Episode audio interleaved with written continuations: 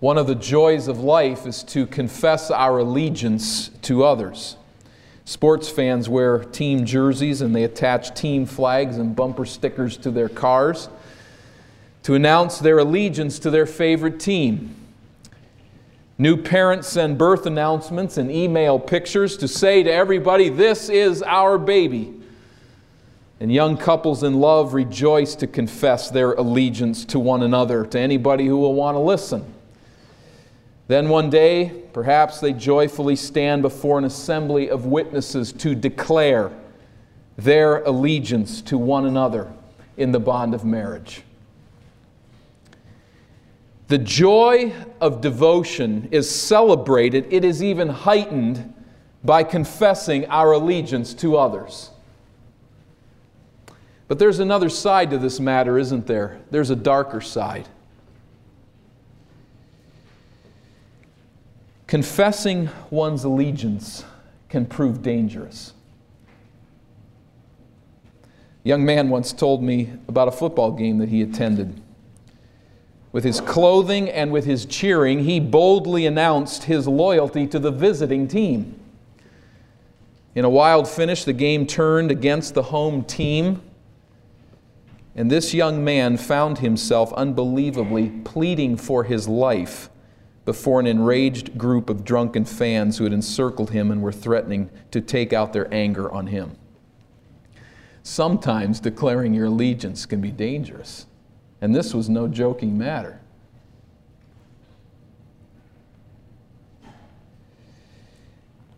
You know, Christian, there may be no more dangerous allegiance to confess in the last two millennia than loyalty to Jesus of Nazareth.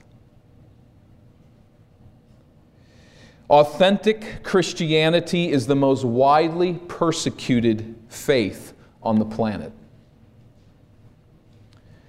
We need to be reminded of that because we don't necessarily see that here. It is the most widely persecuted faith on the planet. And here in our culture, it is perhaps the most ridiculed. So, in this assembly, declaring our allegiance to Jesus Christ heightens our joy. We gather on the Lord's day to sing His praises. We gather on the Lord's day to say that Jesus is exalted and great. And that heightens our joy in His majesty and in His greatness.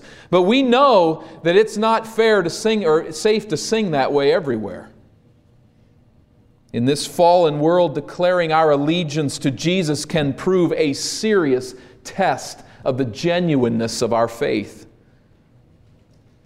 A Christian leader recently asked some Chinese Christians, How might we as an American church pray for you, our persecuted brothers and sisters in Christ?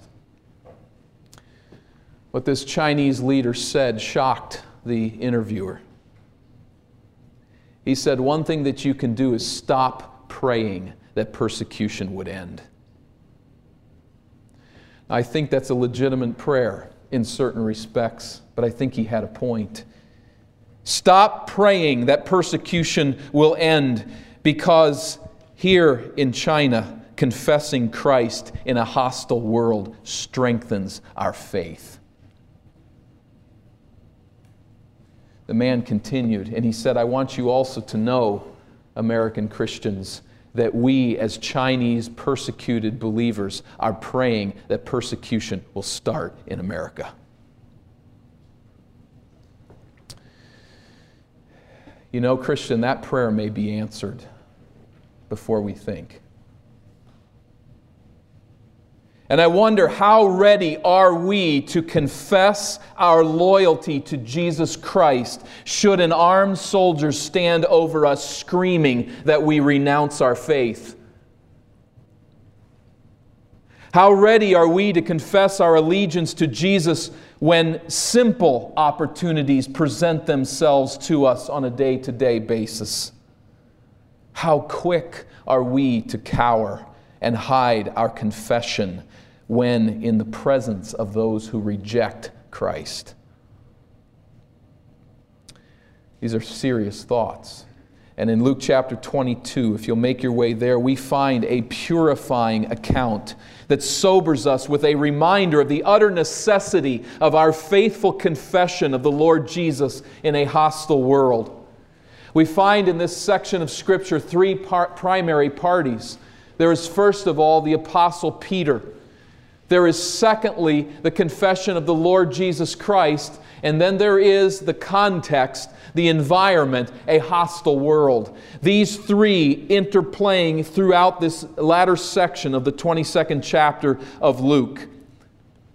As we enter into this section, we return to the Garden of Gethsemane on the Mount of Olives. It is the middle of the night. A band of soldiers and civil and religious leaders has followed Judas Iscariot to where he knows he will find Jesus. And there, Judas kisses Jesus as a way of friendly greeting to identify him in the dark to the soldiers. By torchlight, they have made their way out of Jerusalem and up that western slope, and now they stand before Jesus. And we come to verse 54 in our journey through Luke. Luke chapter 22 and verse 54, we read, Then seizing him, they led him away and took him into the house of the high priest. Peter followed at a distance. There is obviously much in this verse, much that's not said. But we see that the hostile band makes its torch lit journey back down the western slope of the Mount of Olives. In the dark shadows of the trees and vegetation, there is one John and one Peter who are following at a distance. They are too afraid to join the band and too heartsick and curious to leave it alone. And so they follow in the shadows on the journey back to Jerusalem. And as we see this band in the dark of night making its way back to the city, we consider that back in the city of Jerusalem, the high priest palace is buzzing with activity. We don't know particularly the hour, if it's three or four in the morning or somewhere in that range, but this palace is hopping. It's a beehive with activity. The reason being that they know that Jesus is about to be delivered, and their goal is to establish charges this night that will be solid enough to convince the Roman authorities to execute Jesus. This is the situation with which they're dealing. The Roman authorities will only deal with a case in the morning.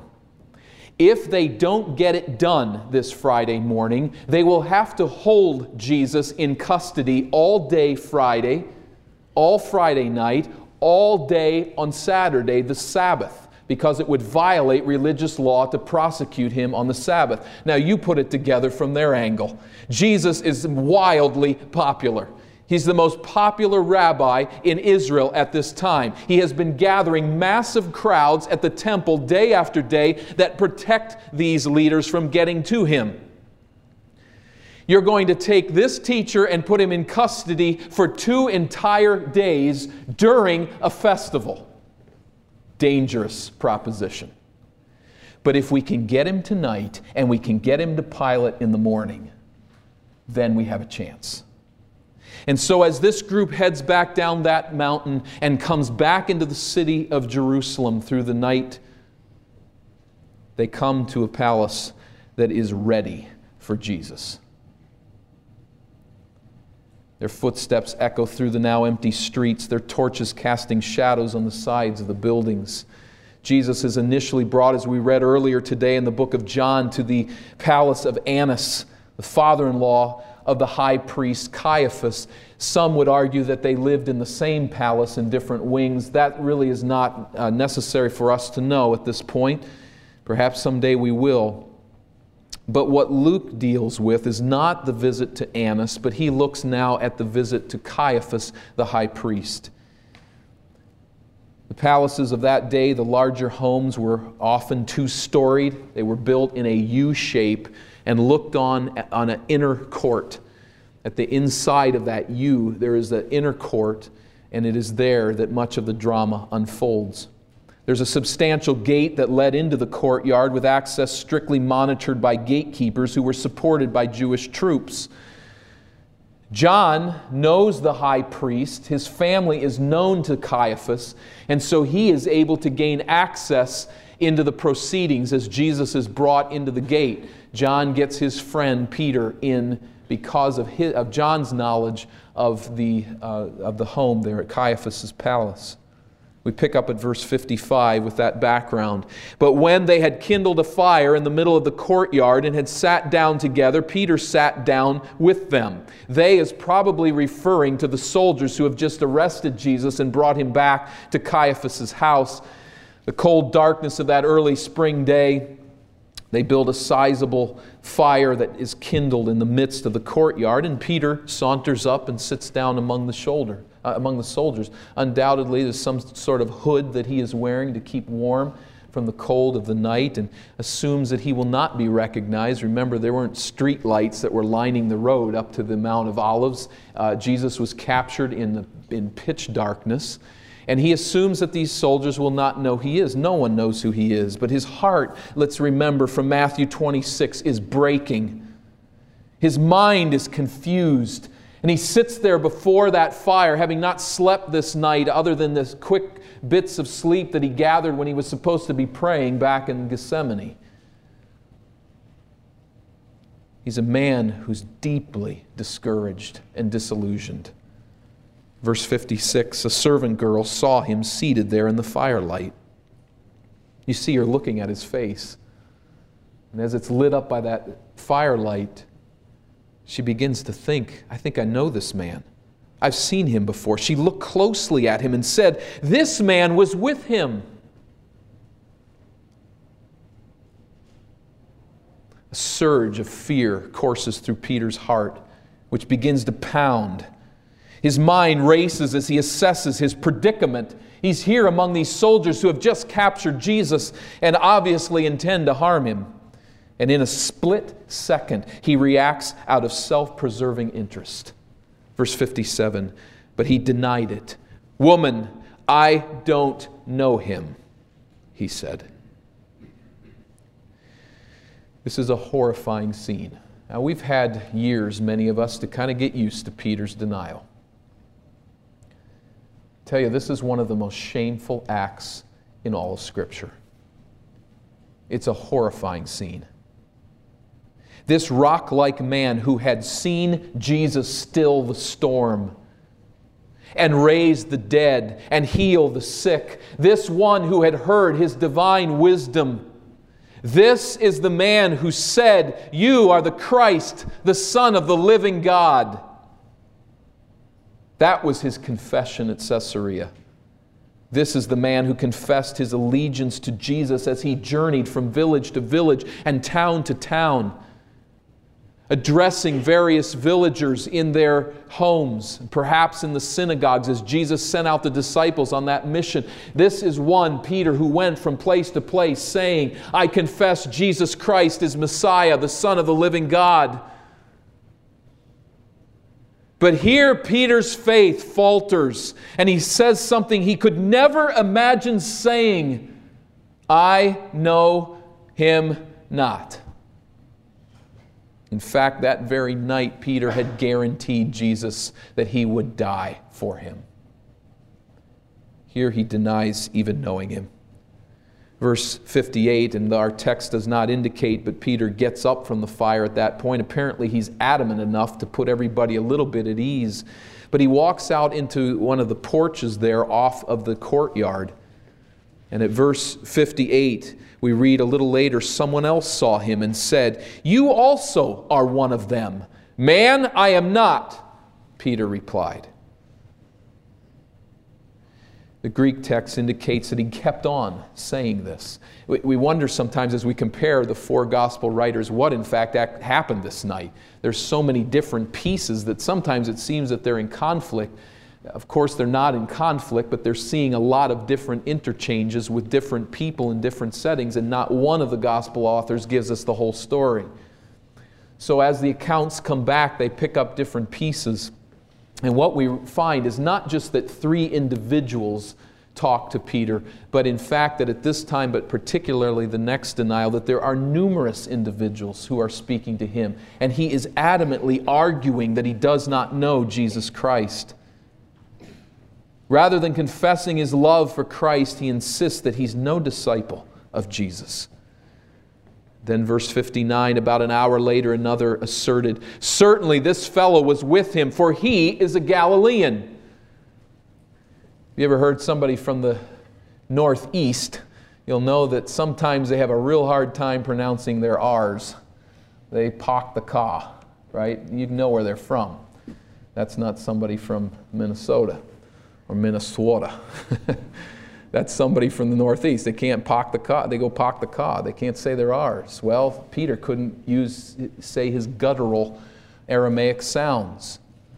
And everybody knew where he was from once he got talking began adamantly insisting that he was not a disciple of Jesus Christ, everybody said, wait a minute, your speech, we know where you're from.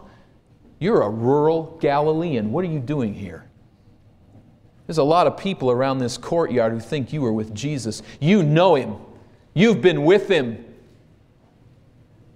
Peter now has to repeatedly and adamantly insist that he does not know Jesus other gospel writers instru- instruct us that, in fact, at this point, he begins to take oaths to swear that he has never met Jesus Christ. It's a horrifying scene.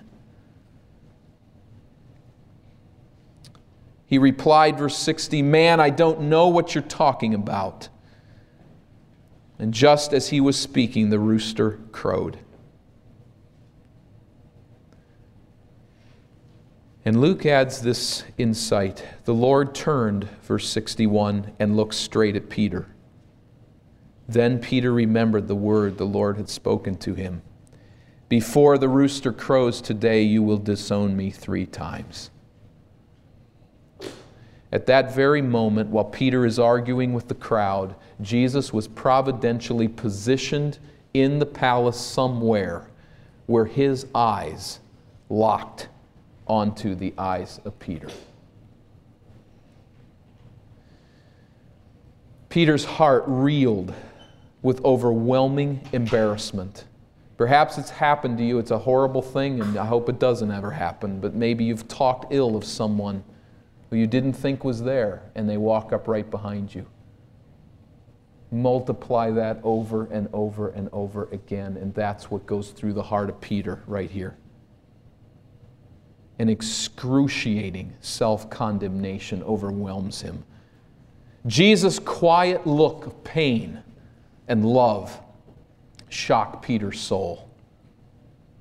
The eyes of a man who had never hurt him, who was the epitome of love and compassion and courage and decency, a man of unimpeachable holiness, this perfect man, this beautiful human being Peter swears to have never known him.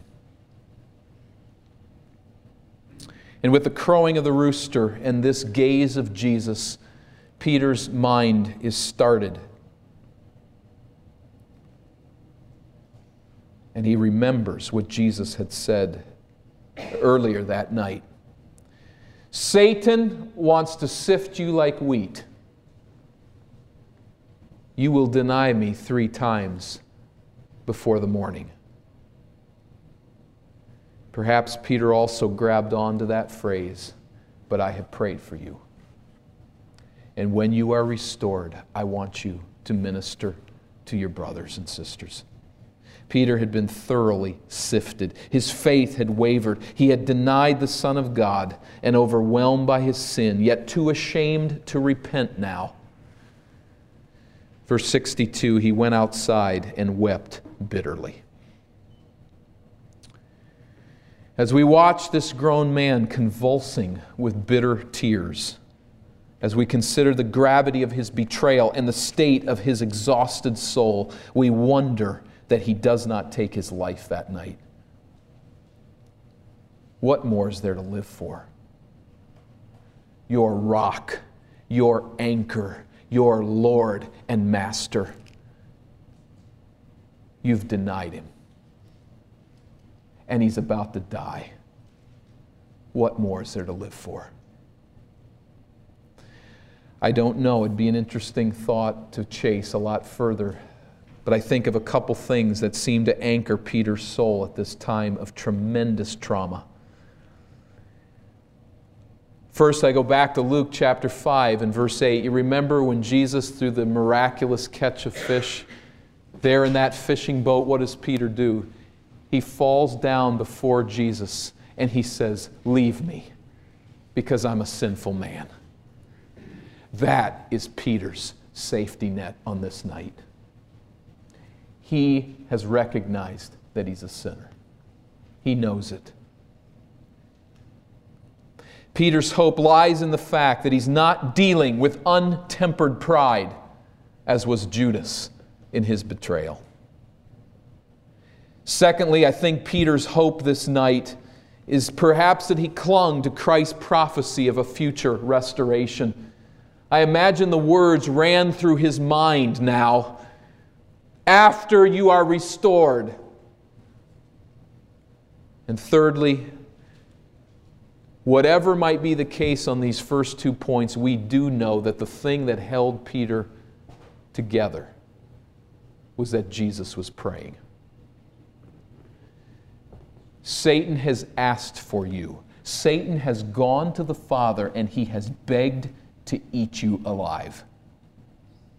But I have prayed for you. It is the intercessory prayer of Jesus Christ that holds Peter together that night and nothing else. That's grace, and it's real. And the hostile environment in which Peter's faith faltered is exposed in the next brief snapshot that we find here of Christ's experience that cold night. Beginning of verse 63, we read that the men who were guarding Jesus began mocking and beating him. They blindfolded him and demanded, Prophesy, who hit you? You can hear their laughter. And they said many other insulting things to him. Jesus' night trial before Caiaphas is not referenced here by Luke, but there was an intense period of questioning, complete with the testimony of several false witnesses. The goal, as I mentioned, was to pin on Jesus some crime that would interest the Roman authorities, that would get them to execute him. The Jews don't have that privilege to execute a criminal. When that trial was concluded, this night trial in Caiaphas' home, the prosecution took a break to await a daytime convocation of the highest court of Israeli leaders. It is during that time that Jesus is in the custody of these soldiers. Put yourself in his spot. Imagine his situation here this night. He has not had any sleep. He's had an exhausting night of teaching at the Passover meal with all of the significance of that meal as he says that his blood is now the new covenant, the new covenant now in his blood, which will be shed soon for their redemption. Think of the trauma, the, the exhaustion of teaching. Jesus teaches and not only there at that upper room, but he goes down and journeys through the city of Jerusalem and he is teaching, continuing to teach his disciples this last night with intensity, striving to get every point through that he can get through because he's soon going to be gone. And he wants them to know that he is the vine and he wants them to abide in him and he wants them to consider the Lord's Supper and all of this teaching. That's enough to put a guy to sleep real fast. But Jesus goes from there and he enters into a season of exhausting prayer. So intense that on this cold night, sweat is popping out of the pores in his body.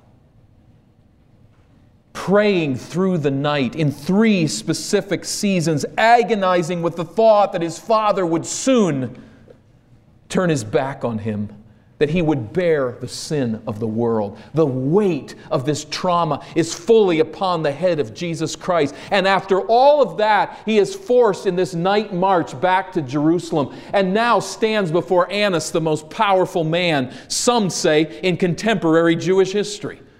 Still say that.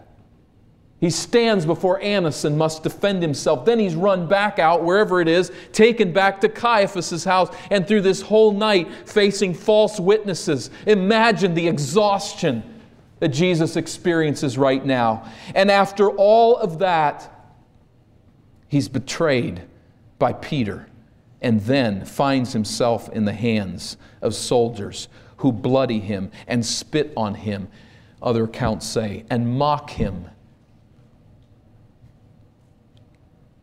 just as Jesus prophesied.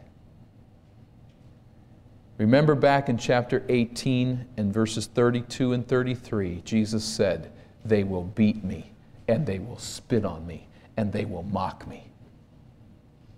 Jesus is not out of control. Jesus is entirely in control of his torture. He knows they will do this to him.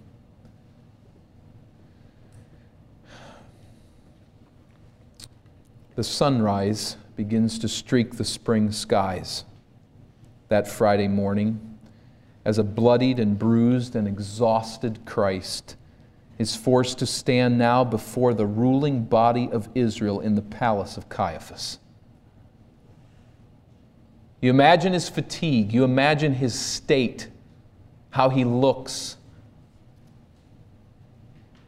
there he stands before these dignified rulers, the highest court in the land of Israel. And they want here a quick, formal review of the evidence against him so that they can whisk him off to the Roman authorities for crucifixion. And you know what? They really don't have a whole lot yet. But Jesus will help them out. At daybreak, verse 66, the council of the elders of the people, both the chief priests and the teachers of the law, met together, and Jesus was led before them. If you are the Christ, they said, tell us. It's a very interesting phrase. Let me stop there for a moment. We need to consider that. If you're the Christ, then tell us. The Jewish authorities believed this is their best angle on Jesus. They'd tried this thing of saying that he was going to destroy Herod's temple. I don't know if this is how they thought, but if they had any sense at all, they might have started thinking through that and saying, you know what, the Roman authorities are going to laugh us right out of court and wonder about our own sanity for believing the guy. Some of the stones in that building were, they're just unbelievably massive. 40 and 60 feet in length, single stones. This guy's going to destroy the temple, really. They bury that one. But the one that they think will stick is he thinks he's Messiah. That might stick because every Jew knows that Messiah is going to reestablish David's throne in Jerusalem. And that's going to cramp Rome's style a little bit. In fact, Messiah is supposed to come back and clean out all of the foreign influence and the domination of any foreign power. If we can get Jesus to admit he's Messiah, that's going to bother Rome. He's a king, and he has designs on a throne in Jerusalem. Are you the Christ?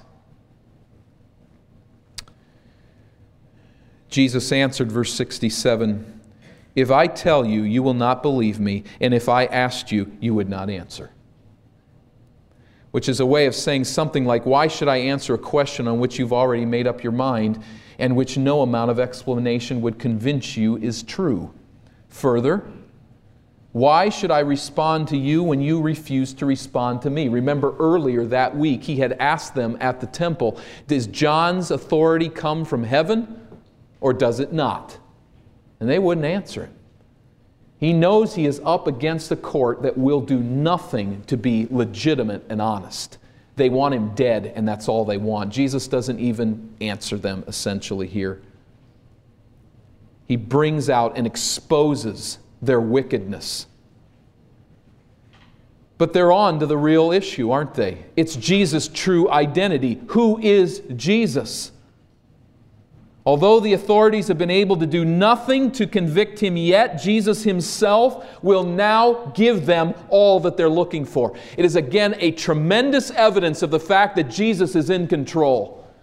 They're striving so hard to hang him, and they're not really connecting, but now Jesus will put it all to rest, and it will be his confession alone that hangs him. Verse 69, he gives them much more than they're asking for. He says, But from now on, the Son of Man will be seated at the right hand of the mighty God. What Jesus means is something like this Am I Messiah? Not only am I Messiah, whom they conceived as a purely human figure, it would appear, he says, I will sit at God's right hand. Now, there's a lot here. Psalm 110 in verse 1 the Lord said to my Lord, Sit at my right hand. No Jew is capable of hearing that phrase, I will sit at the right hand of the Most High, without putting that together with Psalm 110 and verse 1. Along with that, Luke does not really deal with this issue quite as pointedly here, but the Son of Man idea comes from Daniel chapter 7 and verse 13. Let's turn back there and consider what Jesus means when he uses Son of Man. Daniel chapter 7 and verse 13. We're thinking in the context here of how these Jewish authorities will read what Jesus has said I will be seated at the right hand of God. Daniel chapter 7 and verse 13. Daniel in his vision at night looks, Daniel 7:13, and there before me he says was one like a son of man coming with the clouds of heaven. He approached the Ancient of Days, that is the God the Father, and was led into his presence.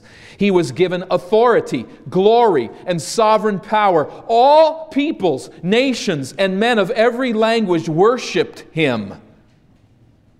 His dominion is an everlasting dominion that will not pass away, and his kingdom is one that will never be destroyed. What do the Jews do with this?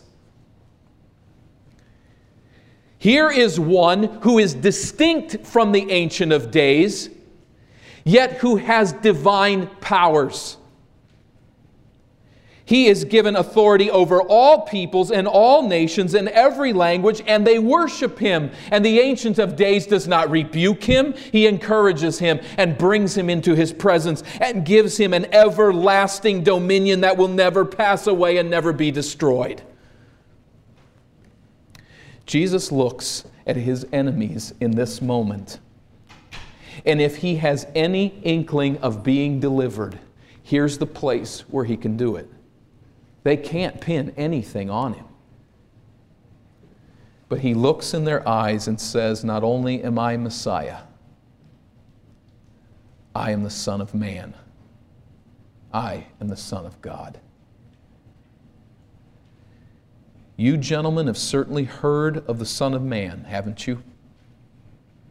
Who enters the presence of the Lord and reigns as his vice regent with him. I am that man. You gentlemen think you sit here in judgment over me, but I tell you, I will soon sit at the Father's right hand, and I will rule as the judge of the universe. From now on, says Jesus. From now on. Remember his prophecy? I will die and I will rise again on the third day. From now on. Upon his resurrection, Jesus will sit in his heavenly throne dispersing, dispensing, saving grace, pouring out the Holy Spirit on His people, and waiting until the time the Father makes His enemies a footstool for His feet. Then he will come as the Ancient of Days on the clouds of heaven to return to Jerusalem to set up again David's throne. There, now, in their hour. This is their hour. This is the hour of darkness, verse 53. But from now on, says Jesus, you get your job done here, and I am going to reign in judgment on you.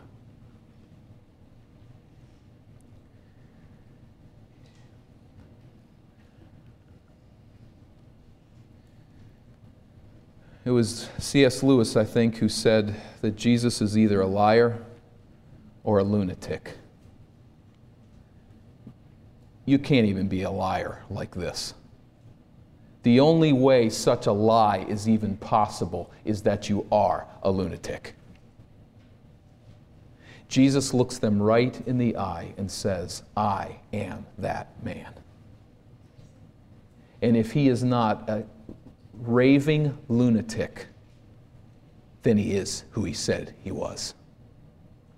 He's the Lord of heaven and earth, and he has an appointment to sit next to his Father and to begin his reign in a few short hours. Had those men had hold of their reason, had they for a moment been able to perceive what had just been said, they would have died, every last one of them, of a heart attack on the spot. But they are driven by dark forces this night, fully culpable, but they are driven by dark forces. He is the King of kings and the Lord of lords that stands before them, bloodied and beaten and in their hands. Verse 70, how do they respond? They all asked, Are you then the Son of God? He replied, You are right in saying, I am. Confession they wanted, the confession they sought through false witnesses, Jesus hands to them. His own words and only his words condemn him. Jesus offers the confession that Peter could not offer. Though Peter can deny the truth of God, Jesus cannot do so, and he will not do so. He confesses to the truth at the cost of his life. Remember him weeping in the garden and pleading that the cup could be removed. Jesus is here painstakingly purposefully drinking that cup to the bottom. He has accepted his Father's will, and he has given them the line they need. They then said, Why do we need any more testimony? We have heard it from, our, from his own lips. Can the false witnesses? We don't need them. Let's go straight to Pilate now he deserves to die. Jesus claims not only that he is Messiah, not only an earthly king come to reestablish David's throne, Jesus claims to be God's vice regent. What more do we need? We wanted him to be the king, claim to be the king of the Jews. He's claimed to be the king of the universe. Luke does not record that they rend their clothes as a sign of blasphemy, and they announce that Jesus is worthy of death the pronouncement is made. It is a, an intense scene with far reaching implications. And I think as we filter this scene, we must note that the major issue here is who is Jesus? All of the gospel writers spend much time developing this trial because it is this trial that establishes finally who he is. He is the Son of man, He is the Son of God. What is your confession? We have seen Peter stumble in his confession. We have seen Jesus stand against the forces of darkness and confess that he is the Son of God. Are you willing and able to confess that Jesus Christ is the ruler of heaven and earth? Not as some theory, not as some spirit, not as some mystery or some wish, but that Jesus Christ today rules from heaven's throne. Are you capable of making that confession? Could you stand before this assembly and say, I believe that? Are you willing to and able to confess that He is the ruler of heaven and earth, the only name by which we must be saved, that Jesus is your Master and Lord, that He is your Savior? Is that your confession of who Jesus is? From Peter, we are reminded how weak we are. And which one of us would want to stand up and say, I will make that confession in any circumstance, at any time, to any people? What you have to first ask is, do you want to? And secondly, we throw ourselves upon the mercy of God because we can certainly identify with Peter, can't we? with the temptation to deny the truth in order to protect our reputation or our well being. How small and weak we are. We who sometimes find it a self conscious thing simply to bow our head in prayer in public. We who have opportunities to say, I belong to Jesus Christ, and pass them up in fear. Who are we to say that we could stand and confess Christ in any circumstance? We would never say what Peter said. We learn through him. And I thank God for Peter. Like I said, we get used to Peter denying Jesus. Peter doesn't get used to that. His account is here as the most shameful account, perhaps, in Christian history. And it stands recorded that we might learn. Never will we, God's people, say, You can count on me in any circumstance. We know we're weak. But what it comes down to as you hear this account, as you consider this weakness of heart, what it comes down to is to consider is Jesus who he said he is? Do you believe that confession? Do you stand on that confession? And do you rely upon the power of the Spirit of God that Jesus dispenses from his throne in authority upon his people so that weak people like Peter can stand up in front of hostile crowds in this same city in a short time and proclaim, He is Lord. And he goes to prison, and in the end, this man dies for Christ. That's where it comes from. It's not something within, it's not self reliance. It's the dispensing of the Spirit of God upon His people from this ruling Jesus who allows us to confess His name in a hostile world. It is this reason, it is this presence of the Spirit of God poured out by the ruling Christ. This is why people, as we are here in this auditorium, are now in prison for Jesus Christ and their faith doesn't cave in. They don't renounce the faith because the Spirit's presence is there. This is how someone with rational mind and fervent faith and the grace of Christ can look you in the eye and say, Will you please quit praying for our persecution to be ended? Because that's a person who knows that faith in Jesus Christ is more important than life. And that is a person who learned Peter's lesson. You rely upon your own strength, you rely upon your own goodness, and you're going to fall flat on your face and do things of which you are unbelievably ashamed but you rely upon the witnessing, sustaining power of the Spirit of God, and you can choose death over life. If it means that you have the opportunity to confess Jesus Christ is the Lord. Not you, my persecutor, not you, my guard, not you, my authority, civil authority who is making my life difficult and pressing me in persecution. You're not the Lord, He's the Lord. And over and over, we hear accounts that are coming from other parts of this world where people are, in fact, giving their life because their confession is solid. What will ours be? See, the bedrock's not for you to reach down inside and try to find out what's in there and imagine yourself before a guard who's got a gun pointed at your head and says, Renounce Christ. None of us has that within. The answer is to stand on the bedrock of what Jesus said about himself, his self revelation that he is the sovereign Lord of the universe. And as you stand holding his hand and standing on that confession, that's your bedrock. That's your strength.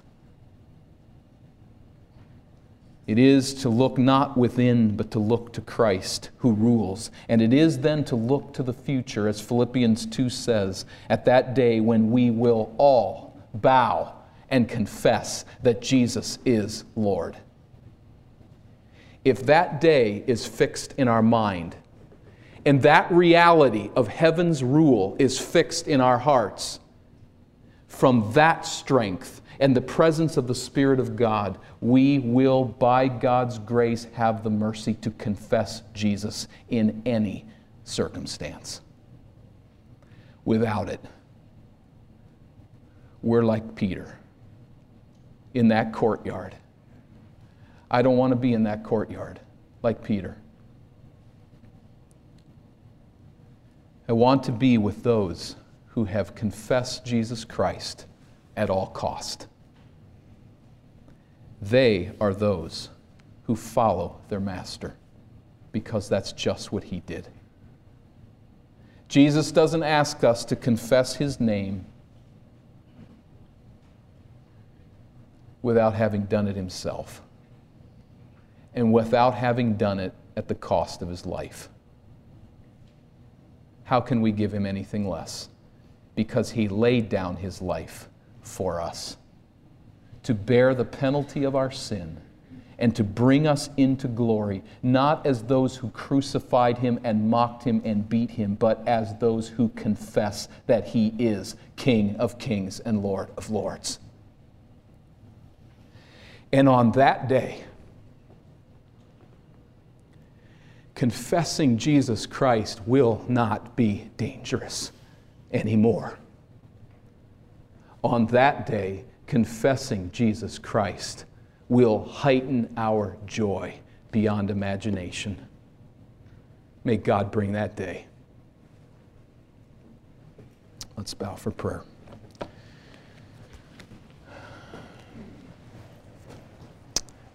We give thanks to you, Father, for this reminder.